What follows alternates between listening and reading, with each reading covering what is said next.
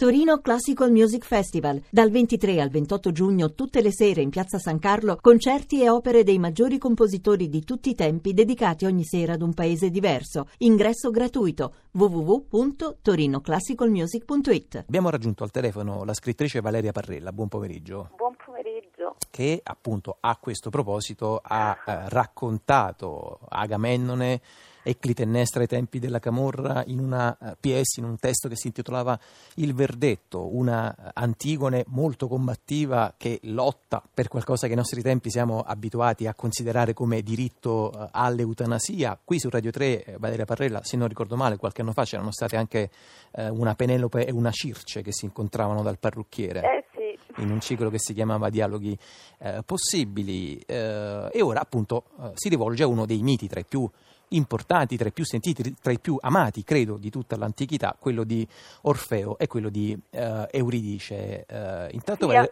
Amati è la parola giusta, perché in realtà mm. come prima cosa è un mito d'amore. Certo. Io eh, l'ho scritto perché mio marito, che è Davide Iurice, lo dirigerà in scena per il Napoli Teatro Festival il 23, me l'ha proprio commissionato e quindi non ho avuto il coraggio di dirgli no. E, ehm, sono una coppia di sposi dell'antichità, mm. cosa che non è sempre vera, nelle lezioni a volte compaiono cose diverse, invece di questi due qui è proprio sempre vero, anche Platone che non nomina Euridice dice la sposa di Orfeo. Mm.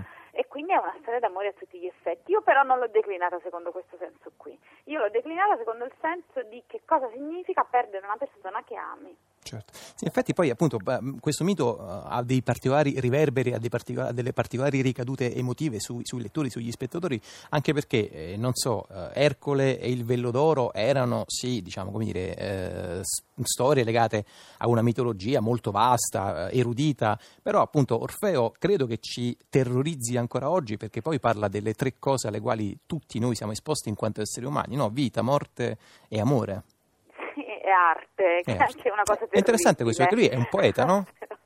Esatto, Orfeo sì era il poeta dell'antichità ed è per quello che lui riesce a scendere negli inferi, perché addirittura oltre a far fermare che so, gli uccelli in volo, gli, ani, i pesci nei laghi, riusciva anche a convincere Ade e Persefone della bontà della sua missione di riportare Euridice indietro. Faccio solamente un, un piccolo appunto a margine del tuo giusto intervento, è che quello del fatto che secondo me i miti non si riscrivono, secondo me i miti esistono, nel senso che ehm, Ovidio, quel, di cui quest'anno de, mh, cadono i duemila anni metemo- della metamorfosi, ma comunque abbiamo prima citato Sofocle per Antigone, eh, l'Orestiade addirittura, no? quando abbiamo parlato di Clitennestra e Agamennone, i miti esistono, cioè sono in noi, sono qualcosa che i greci hanno trovato di sempre vero nel genere umano, che quindi si sarebbe riprodotto in nuove forme, e a noi moderni, se vogliamo, ed è capitato a tanti moderni di farlo, l'ultima in ordine di tempo prima di me è stata Ginevra Bompiani, no? ma ci sono stati anche casi eccellenti come Pavese con i dialoghi con Leocò,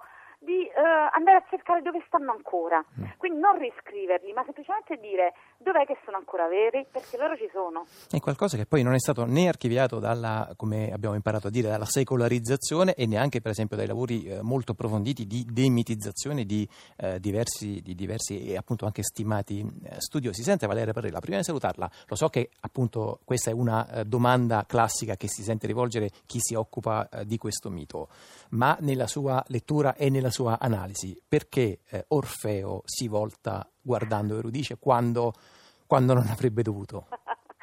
Ma perché eh, ancora una volta eh, la spiegazione ce la regalano i classici, ce la regala Virgilio nelle bucoliche e Ovidio nelle metamorfosi. Loro usano un, un verbo che è respexit, che viene da respicio, respicis, respexi, respectum, respicere e che erroneamente è tradotto con si voltò.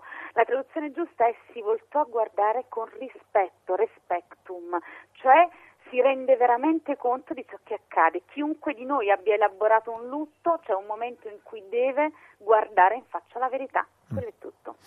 Allora, l'appuntamento con Euridice e Orfeo di Valeria Parrella, con Michele Riondino, Federica Fracassi, Davide Compagnone e Raffaella Gardon, le musiche in scena di Guido Sodo e Raffaella Gardon, la uh, regia di Davide Iodice e lo spazio scenico e i costumi di Tiziano Fario è per il prossimo 23 e 24 giugno alle 21.30 a Napoli. Nel frattempo, molte grazie a Valeria Parrella.